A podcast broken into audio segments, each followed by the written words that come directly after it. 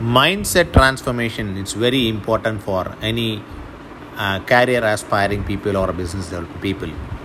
When you have negative mindset on yourself and you are not going to progress well you always need to keep your energy you always need to keep your momentum you always have to have a positive mindset.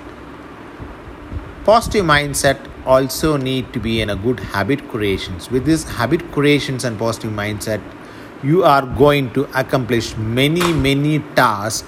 You are going to improve your skills. You are going to acquire and learn new skills.